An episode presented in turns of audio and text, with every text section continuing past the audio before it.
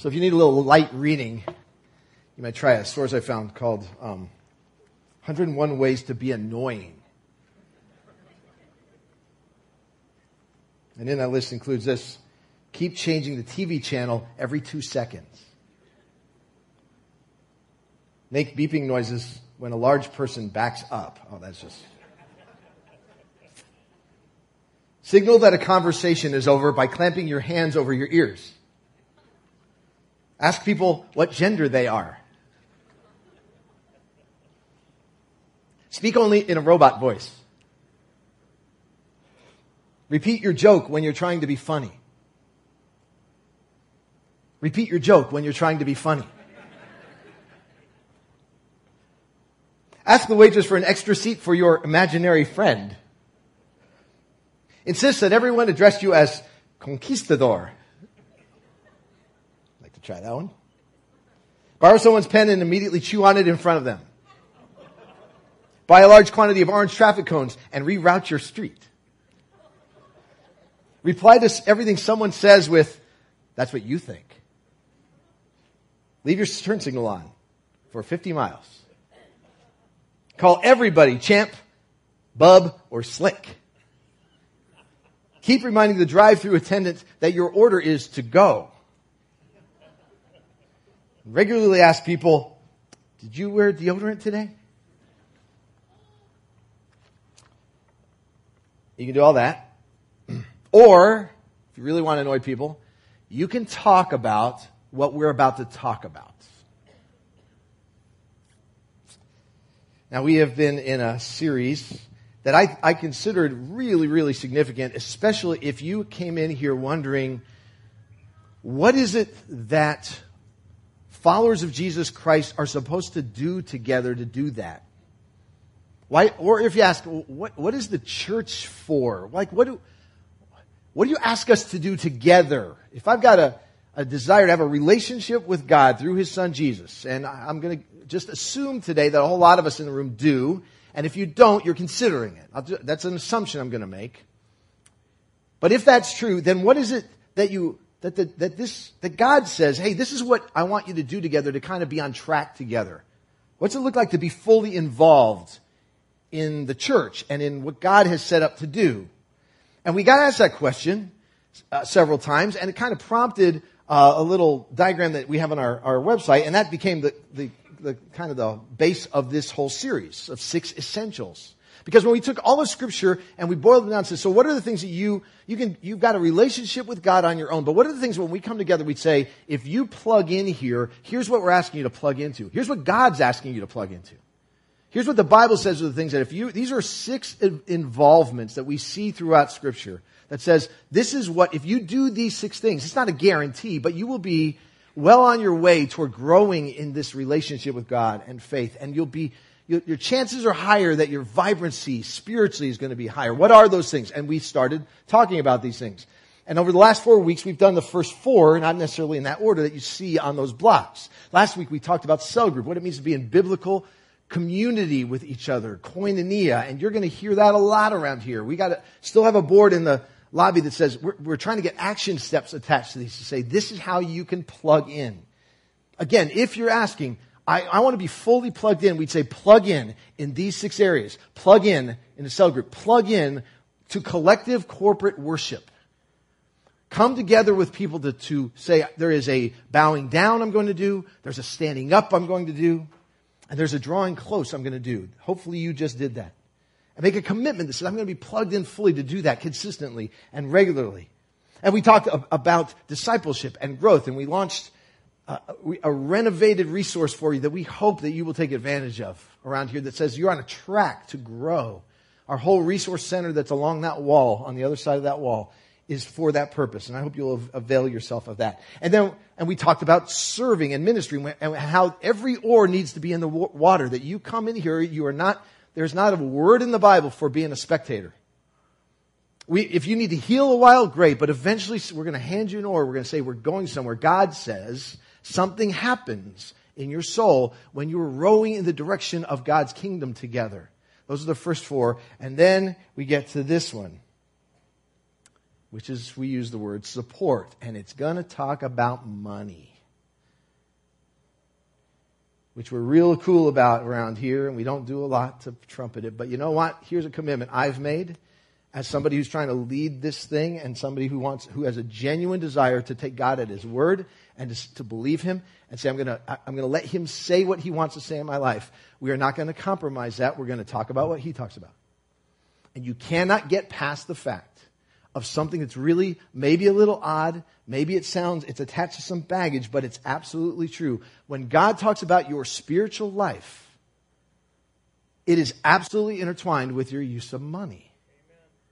Now, I'm going to invite you to the New Testament, to Matthew chapter 6, some things Jesus said. If you have a Bible or access to one, I encourage you to uh, take a look with me. And we're going to talk more about this area of, of being vested financially in what God is doing. For some of us, we need to unlearn some stuff. And this is not going to be exhaustive today. We're not going to beat you up today, but we're just going to take a, an honest look. But for some of us, this is how it feels. When I was a one of my earliest memories was I was four or five years old, living in Brooklyn. I was, I was playing the uh, helicopter game on the floor, which is you lay on your back and you take little coins and you make helicopter sounds and fly them over your head. I was playing the helicopter game and going with the helicopter, and the helicopter f- lost power and dropped into my open mouth. It, the helicopter was a dime. All right, so I'm holding a dime over I'm playing, pretending, right? And, and there were other helicopters around. There were larger helicopters and smaller helicopters and copper ones and silver ones. This was a, a nice helicopter, and that dime fell into my throat. And of course, it was open because I'm making the helicopter sounds during the time. And I began to choke on the helicopter, on the dime. And apparently it, it went down and went straight down an airway and it, and it blocked the path. And my, my parents were around. They came over. They saw I was trying to gasp and I couldn't talk and I started to turn colors and they, and they started, they're, they're trying to get, they tried to put fingers in my mouth and then they're beating on my, my, back and nothing's happening. And finally my dad did what the last thing he, I don't think he knew the Heimlich maneuver. I don't think it was invented then. So he did the what best thing he could do. He grabbed me by the, by the ankles and turned me upside down and shook me repeatedly this way. And about the sixth or seventh one, pop, it came out and the helicopter came out and I was good. Thank you, Dad. For some of us in the room, when we talk about God wants to save about something money, it's going to feel like that's what we're doing to you. We're shaking it out of you, man. We're just going to not stop until it comes out of you. All right, would you just, would you just grant an audience to God for this and let Jesus do the talking? And look with me at what he says in Matthew chapter 6. And there are a couple of really significant things that come out of this. And remember, we're gonna, I'm going to propose something fairly audacious to you, and that is this you want to be fully connected with what God wants to do in your life? This is an essential. This is not optional. This is an essential. So this is what he says Matthew 6, verse 19. Do not store for yourselves treasures on earth where moth and rust can destroy, where thieves can break through and steal. But store for yourselves treasures in heaven, where moth and rust do not destroy, and where thieves do not break in and steal. And then he says in verse 21 because where your treasure is, your heart will be also. We're going to come back to that. It's a really significant statement. He doesn't say where your heart is, that's where your treasure will be. See that? Where your treasure is. That's where your heart is going to follow. Your heart is going to be affected by where you invest your treasure. Just to make sure he's not just talking about, you know, he's not just using a metaphor. He's talking about finances. Keep going. He, he says there's this spiritual thing that's going on. The eye is the lamp of the body. If the eyes are good, the whole body is full of light. If your eyes are bad, your whole body is full of darkness. If there's if the light within you is darkness, how great is the darkness? Now, so he's saying there's this spiritual light and darkness thing affected by this. Here's what's he talking about? Next verse. No one can serve two masters. He will either hate one and love the other, or he'll be devoted to the one and despise the other. You cannot serve, and he juxtaposes two masters, God and money. He's going to take money out of the financial world and bring it right into the synagogue, right into the church, right into the temple. He's going to say, this is related to your relationship with God. Your heart is going to be affected by what you do financially. He's going to go on to talk about it. We'll come back to some of those verses that follow later. But here is what God does He identifies the heart's true position as being absolutely directly affected by what our practices are on our spending and our material benefits. It reflects our true spiritual state. Your money and what you do with it is a spiritual activity as much as praying, as much as worshiping, as much as reading the Bible. What you do. Money talks, they say. You know what? Your money talks. My money talks. It's telling a story. You read our checkbooks and our bank statements and our credit card accounts and our budgets, and it's telling a story about the state of our hearts and our lives. The question is, what story is yours telling? Do you know that there are 16 of the 38 parables Jesus told how, how we're, we're, concerned with handling money and possessions. And in the Gospels, one out of every 10 of verses in the Gospels deal directly with the subject of this, of this area of money. In the Bible, there are about 500 verses on prayer. And there are about five, there's really less than 500 verses on faith. But on the subject of money, there are more than 2,000 verses. Why? Because God says this is an indicator of the state of your heart. Oswald Sanders, who's written some classic books, and I've read him for years, wrote this in a spiritual clinic. Money is, the, is one of the acid tests of character. And a surprising amount of space is given to it in Scripture. Whether a man is rich or poor, listen to this, observe his reaction to his possessions, and you have a revealing index to his character. It reflects your spiritual condition and it affects your spiritual condition. Where your money goes, your heart goes. I was, a, I was in junior high school and we did this thing in some economics class of some sort and we all had to buy stock, fake stock in real companies and we had to monitor it and see what you did. And I bought, bought money in IBM. I didn't even know what IBM was. I think I bought it for like, like $3 a share. Imagine if I had done that in real life. And they had us monitor this stuff. I had no idea what the stock market was. I had no idea what IBM was. But you know what? I, I bought 50 shares in IBM, and suddenly I was the biggest IBM follower on the planet. Every, every day I'm checking in the papers back then, looking what, what did IBM do today? It's up or down. You know, how much am I worth today? Suddenly, my affections and my interests followed my money. That's what Jesus is saying in verse 21. Where your treasure is, there your heart will be also. Okay, now here's why this becomes such a big deal. Because this is directly related to your standing eternally, your spiritual condition, your salvation. The Bible uses that word, being saved from your sin. There is something that God says about our salvation.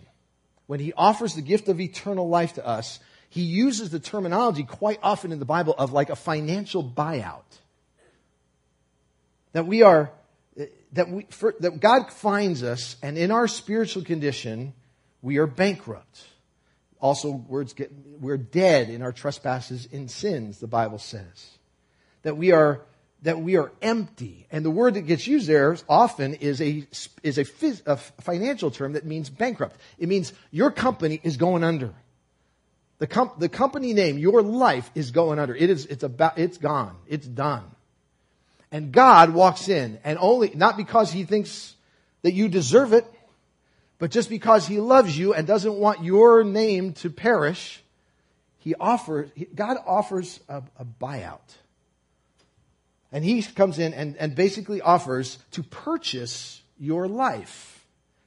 That's what Jesus came to do. He came to purchase your salvation. He said your life is, it, it's, it's under God's wrath it's, it, your life is forfeit. You're going under. You're bankrupt. I would like to buy your company. The company of your heart, the company of your life. In Revelation 5 9, it says this about Jesus. You, Jesus, were slain, and with your blood you purchased men for God. And it's a financial term there from every tribe and language and people and nation. So when God comes in, he buys out your life. Galatians 2 20 says it this way I've been crucified with Christ. When he died, he took my life on himself. He purchased me. It says, and, and so I was, I died with him. He, and then he says, now nevertheless I live, but not I, but it's Christ who lives in me.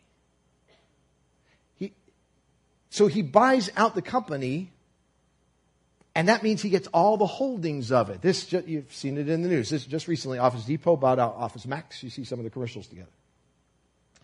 Uh, Dollar Tree bought out Family Dollar. Burger King this week announced that they're buying Tim Hortons.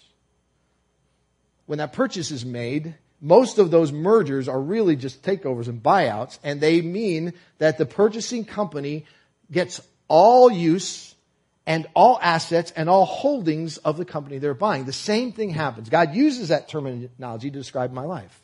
He bought me. He, uh, he proffered an offer to me that says, I will, I will give you life. Would you accept my buyout? And my, uh, my responsibility is simply by faith, yours too. This is how you know you have eternal life, that you accept by, by faith a gift. I will surrender my life dead at and bankrupt, and you give me your life. That's what it means to have eternal life. I'm a carrier, I'm a holder of his life, which means he is the property. I used to have t shirts, property of New York Mets. I always thought one day I will be. But you could walk around with a, with a shirt that says property of Jesus Christ. He now has, he owns my life. I've surrendered it to him. By the way, if you don't agree to that full transfer of ownership, then don't accept the buyout offer. All the holdings are now his. So it says in 1 Corinthians 6, you are not your own. You were bought at a price. Therefore, honor God with your body. It goes in chapter 7, 23, says, You were bought at a price. Don't become a slave to uh, anything else. Don't become a slave to men. And then God, in a surprise move, he names you the manager of the branch of your life. He buys your life. It's his, but now he puts you back in charge of running it for his purposes. Well, I've already screwed it up once. And this is where the word stewardship comes from. God makes you the steward, the manager over his property. Everything in my life, my time and my talents and my treasures, everything, it belongs now to somebody else. But he says, yeah, but you're in charge of optimizing it. You're in charge of getting the most out of it for the purpose now of a different master, a different owner. Do what it takes to make that life flourish and give returns for the glory and the, and the purposes and the priorities of the new owner. I bear his branding on me. When people get baptized, that's what they're saying. They're saying, I'm identified now as property of Jesus Christ. My life belongs to him. And the whole parable of the talents, you might be familiar with that, where Jesus tells a story about a property owner and he goes out of town and he gives investments to three of his key servants and says, Go invest these for me. That whole thing is a microcosm of the life that he gave to us and says, Now, take your life and everything about it and invest it according to my priorities. One of the first areas that he mentions is material stuff. He's going to send revenues your way, and it's your job and my job to be a steward that says, let me, what can I do to bring the best out of this for the glory and advancement of its owner? This is why when it comes to our money and when it comes to giving to God, we desperately need a, a perspective shift that this is not, if you come into church and you go, oh, you know, if I went down to the Kiwanis Club, they, I have to pay some dues there. How much are the dues here? Or the perspective is, well, I go to the movies and they spend $100 million for that. And if it, I guess I'd be willing to pay $10. That, that, that, we're paying money for services rendered in somehow, or it's just some law requirement says, okay, I know God's got this thing and he says, you gotta pay up if you're to be around here. That perspective needs to change so that we understand everything that gets sent my way is his now anyway. That He is actually the supplier of it. That my life and anything I own can be absolutely grateful to say, I was bankrupt and He keeps sending me more resources. How good a God is this? He keeps me afloat. He keeps me going. Do you know what? It, it's funny, but um, but new believers. Some of you are, are fairly new in this journey with Jesus. I find that sometimes new believers, have an easier time getting this than people who've walked with him for a long time. Because a new follower of Jesus sometimes is so overwhelmed to say, I can't believe what he did for me. He just gave me a new life. I am so grateful. I'm so thankful. He just bought my life.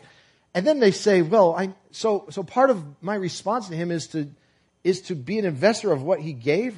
Well, why not? That's what I hear from him. Well, sure, of course I'd do that. How could I not give back so, when he's given me so much? So look at Matthew chapter 6. Jesus is talking to followers of God about what we tend to do instead in verse 25 and following. And again, I'm not going to dig all this out. It's a, one of the best passages. Camp in this this week. I encourage you to do that. Verse 25. So he, he addresses something.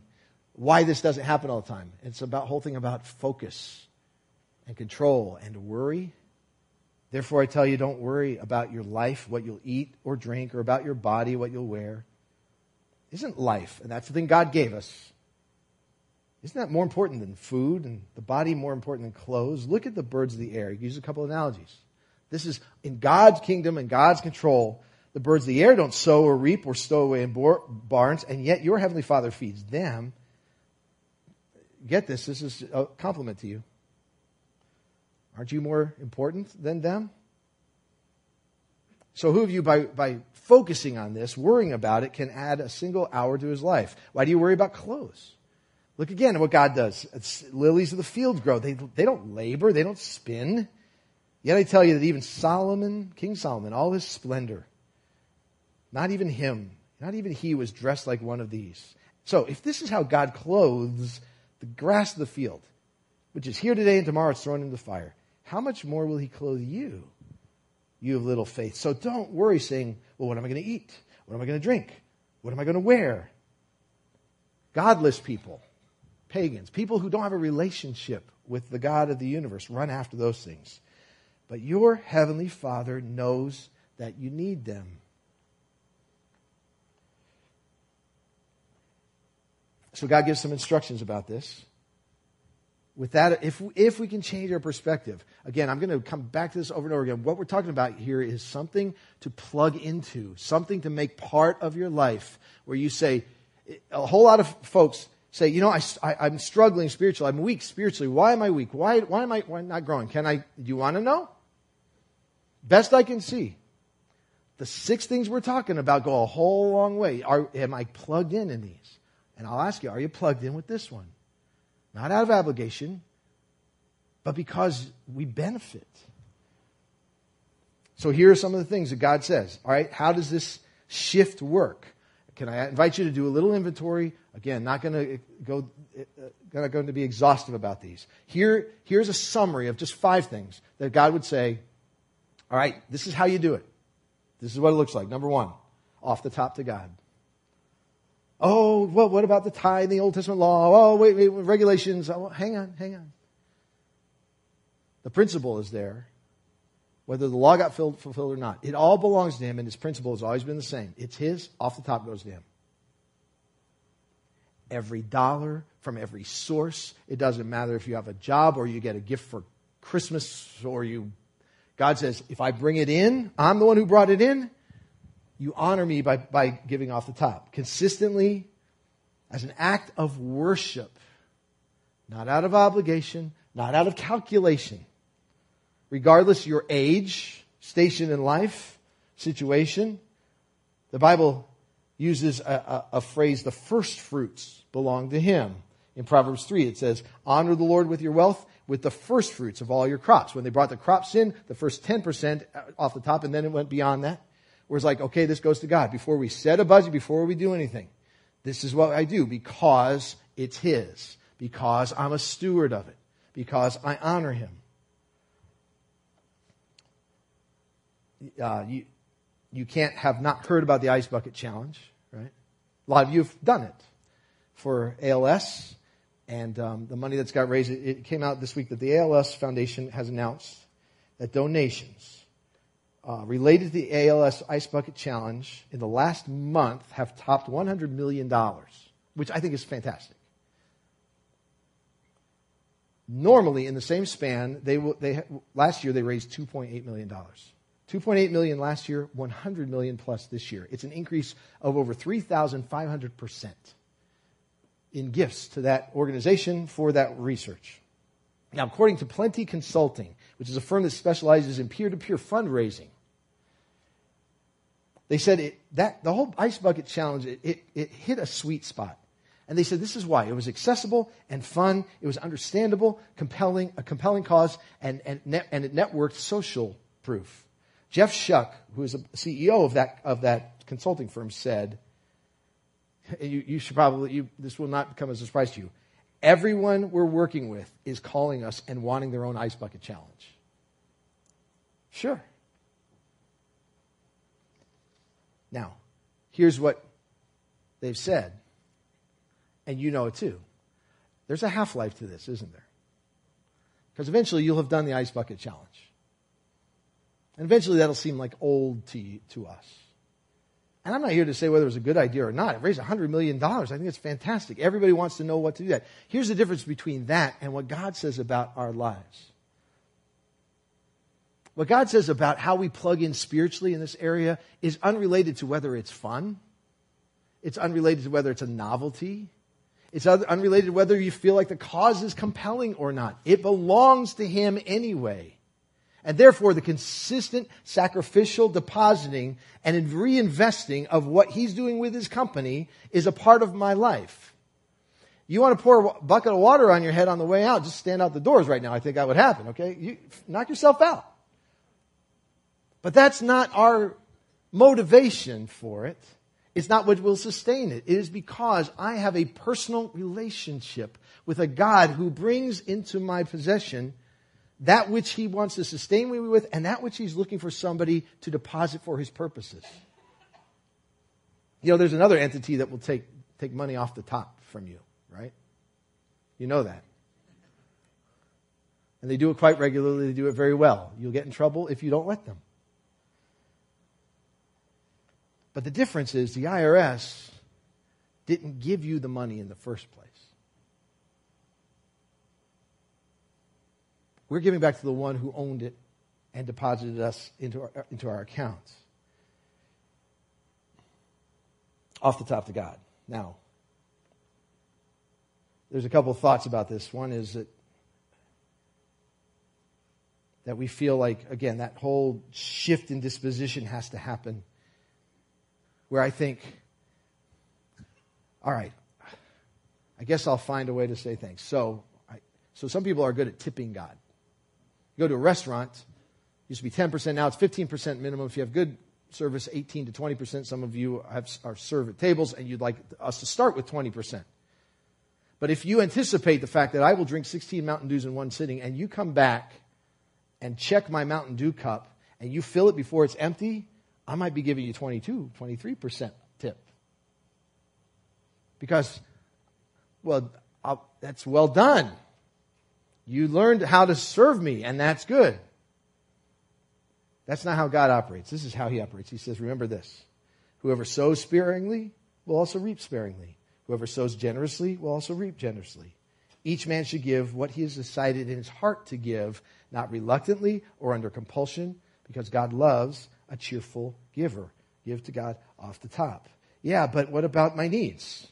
Well, what about my bills? Did you just read what we just saw in verses 25 and following? Those are the needs. God's made you a guarantee.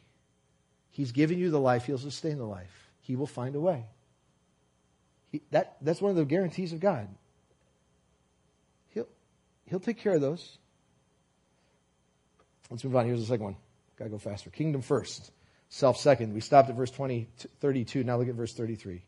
This is all related to the use of money. He says, But seek first his kingdom and his righteousness, and all these things will be given to you as well. You might have heard radio ads, I think uh, the ad council, feedthepig.org, about personal savings. And the guy's talking with another guy, and he says, What are you doing with that? He goes, oh, I'm making a deposit or a payment to who?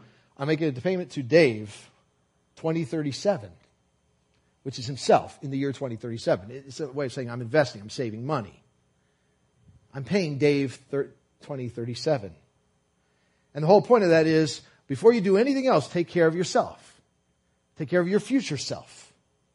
Now, I'm not against personal savings. I believe that part of a, a good budget does that and says we invest and, and you, it's smart, it's wise. But God says, kingdom first. Kingdom first. This isn't just poetry. This is, I'm investing in what God is doing. Where is He active? What has He done? He has set up the church to be His instrument. He's got people sharing the gospel across the world. The kingdom gets first and self second. We could call it the reliable conduit principle. God has got the cattle on a thousand hills. He's looking to resource what his company is, wants to do, the advance of his kingdom. What he's looking for is really, really good investment managers who will take it and well, and invest it well. Major companies will always tell you this when they when they're working with their assets and their investments. They will, they, when they hire somebody to be an uh, investment manager for them, they will never give them the whole kit and caboodle. They'll give them a little bit first. They'll say, let's see how you do with this small portfolio. Let's see how you do. Let's see what your returns are. If you're good at it, we'll give you more. Do you know what? God does the same thing. Who can I trust? Who will be the reliable conduit? In Luke chapter 16, whoever can be trusted with very little can also be trusted with much. Whoever is dishonest with very little will also be dishonest with much. So if you've not been trustworthy in handling worldly wealth, who will trust you with riches? Why, we saw it. Why won't God give me more so I can do more? do more and God might just give you more. But it's never for your own company, it's for the advance of His. 2 Corinthians 9. So now here's how it works. He says, the one, God, the one who supplies seed to the sower, bread for food, will also supply and increase your store of seed and will enlarge the harvest of your righteousness. God will give a, a, a portion. He'll give a supply to you. You will be made rich in every way so that you can be generous on every occasion.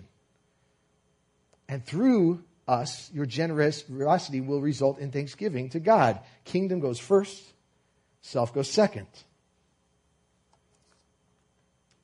We got to stop thinking about it as dues. Do you know the stats are? You can talk about, okay, tithe is 10%, all that. Do you know the stats are Americans are very generous people, and, and the average household gives to charity 2.2% of its income. 2.2. Do you want evangelical Bible believing church going Christians percentages? 2.5. Paul wrote to the followers of Jesus, excel. You excel in so many things. Excel in this gift. Excel in the grace of giving. Can I tell you something that's really cool around here? I see you do this.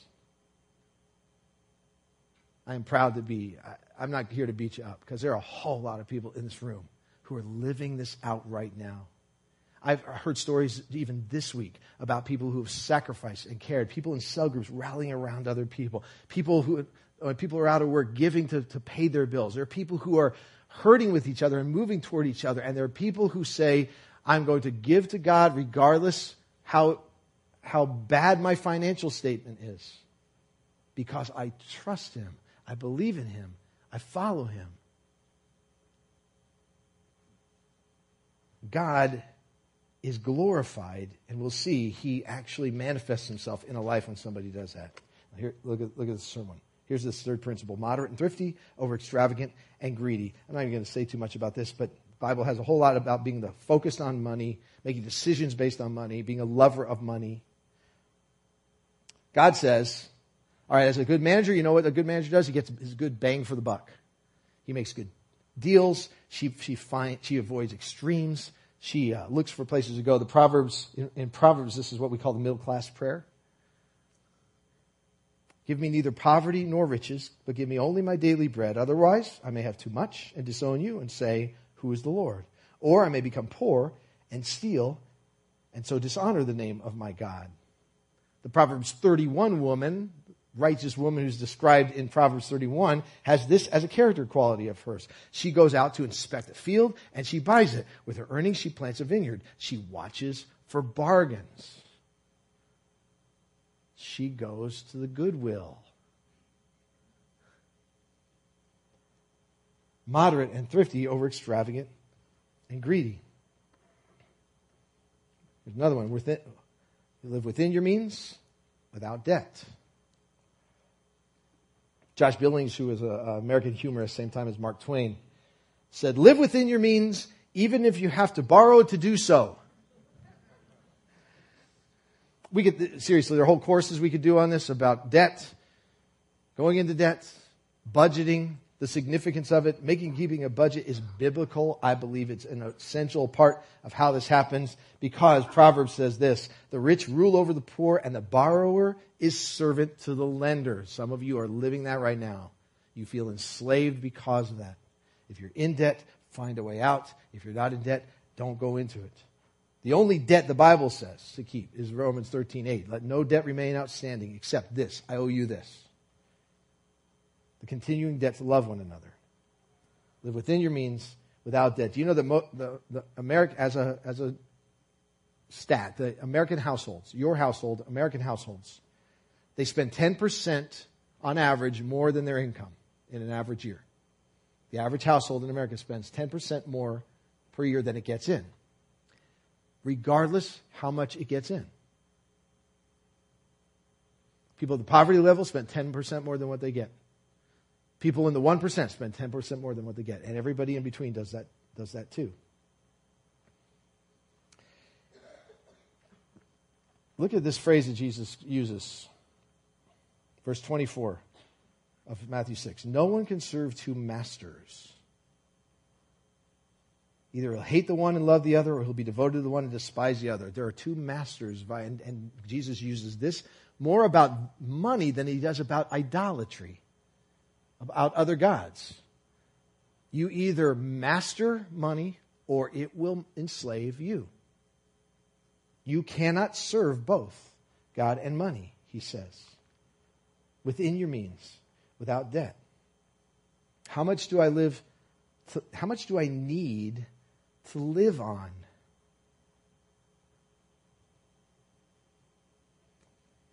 I can say more about that, but I got to finish. Okay. Let me give you, let me give you one more here. And this is just almost all encompassing. This is how this plugs in. That you look at this area of your life, whether you get money to babysit, or you get sent money at your birthday, anything that comes in, whether it's what job you get and how you choose it, and what you choose to do with the expenditures of that is first and foremost something that asks the question Does this honor God? Does it recognize him as the owner? Does it reflect his priorities? Does it involve him in the process and advance his purposes? See, there are a whole lot of us who just never let God into this area of our lives. Can I just ask you a question? What, what purchases do you actually stop and pray about before you make the purchase? I stop and get gas. Did I pray I should get gas? well, no, the big stuff. If I'm going to buy a house, I'll ask God, would you help us get the house? That's a big one. Maybe a car. Think about it. Okay, maybe, maybe, maybe. Did you pray about the car? What about all the rest of the budget? Is how much I spend on eating out under the lordship of Jesus Christ as much as whether, how much I spend on my house? Are we scared to let God into this? Can I just make an honest, genuine suggestion? Would you just let's pray about your budget? Just, all this is is inviting God to be have a voice to sit at the table on the distribution of what belongs to Him anyway. James four. Now listen, you business people, people who make your plans about your how you what you do with your money. Today, those of you who say today or tomorrow, we're going to go to this or that city, we're going to spend a year there, we're going to carry on business, and we're going to make money. Okay, that's a, this could be anybody who's going to work tomorrow morning or Tuesday morning this week. Okay, those of you who do that, this, that's the plan. Why, you don't even know what will happen tomorrow. What is your life? You're, it's a mist that appears for a little and then vanishes. So instead, well, you ought to say, if it's the will of God, if it's the Lord's will, I will live and do this or that. You acknowledge that He's involved in it. You invite Him to be part of it. You honor God in it. You know, in Proverbs 3, we read the passage earlier. There's a real famous part of Proverbs 3 where it says, Trust in the Lord with all your heart, and don't lean on your own understanding. In all your ways, acknowledge Him, and He will direct your paths. you might be able to quote that. Trust Him with all your heart. Don't trust in your own understanding. In all your ways, acknowledge Him, and He will direct your paths. You know that following that little passage, the very next verse in verse 9 says, Honor God with your money. I don't think about do, that, how that applies. Insert prayer into the equation. Is it possible that my best idea about how to distribute what comes in my way is my own understanding and that I'm not supposed to lean to? Ask him, are you feeling honored? Now, here's, here's where I want to land this Matthew 6, verse 21, again. Where you invest the treasures, uh, you might as well put the word money in there, your income. Where your income, where your, where your financial resources go, that's where your heart will go also.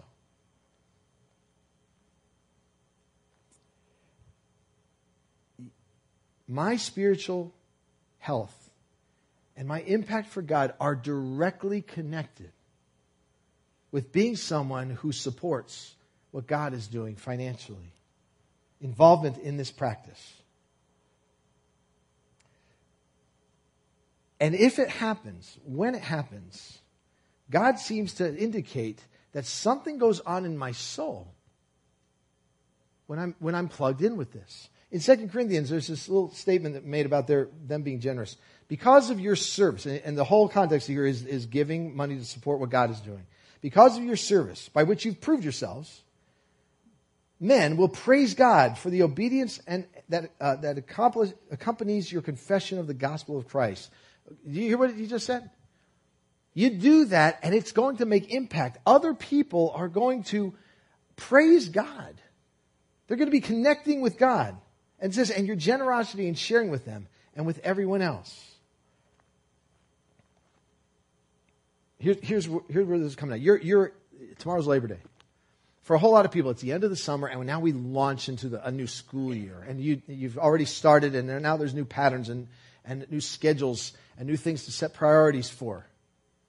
As you do that this year, this is why we did this leading up through the end of August and into September. As you do that, as you establish what is my life going to look like, what are the things I'm going to be plugged into and committed to, the call of God and the invitation you're going to get here is to say, before you do anything else, install at the center the benchmark things that we're talking about. Make it your commitment that says, I'm going to be plugged in this, in this area. This is a year where I'm going to engage in spiritual community. This is a year where I'm going to be absolutely resolute about worship. This is going, this is going to be a year when I am I pick up an oar and I'm part of doing, I make a commitment where people can count on me to be there. And this is a year and this is a season where I'm going to say it is time and I'm going to absolutely commit myself to say, I'm going to support what God does financially. It will have an effect on you, it'll make an effect through you. And as you set that course, God invites us to say, Here it is. I'm in. I'm going to end with that invitation and ask you to join me in his presence and ask you to just respond to God. Would you bow your head real quick? And if you're offended about what we've said today or you feel pressured, then forgive me if I didn't say it right. But would you let Jesus, what he said, just reflect in your own heart? And if this is an area that you would just simply would say, I've already committed, and I just want to say to you again, you are the owner of everything that comes in. It's yours, and I will be faithful to you. I will honor you.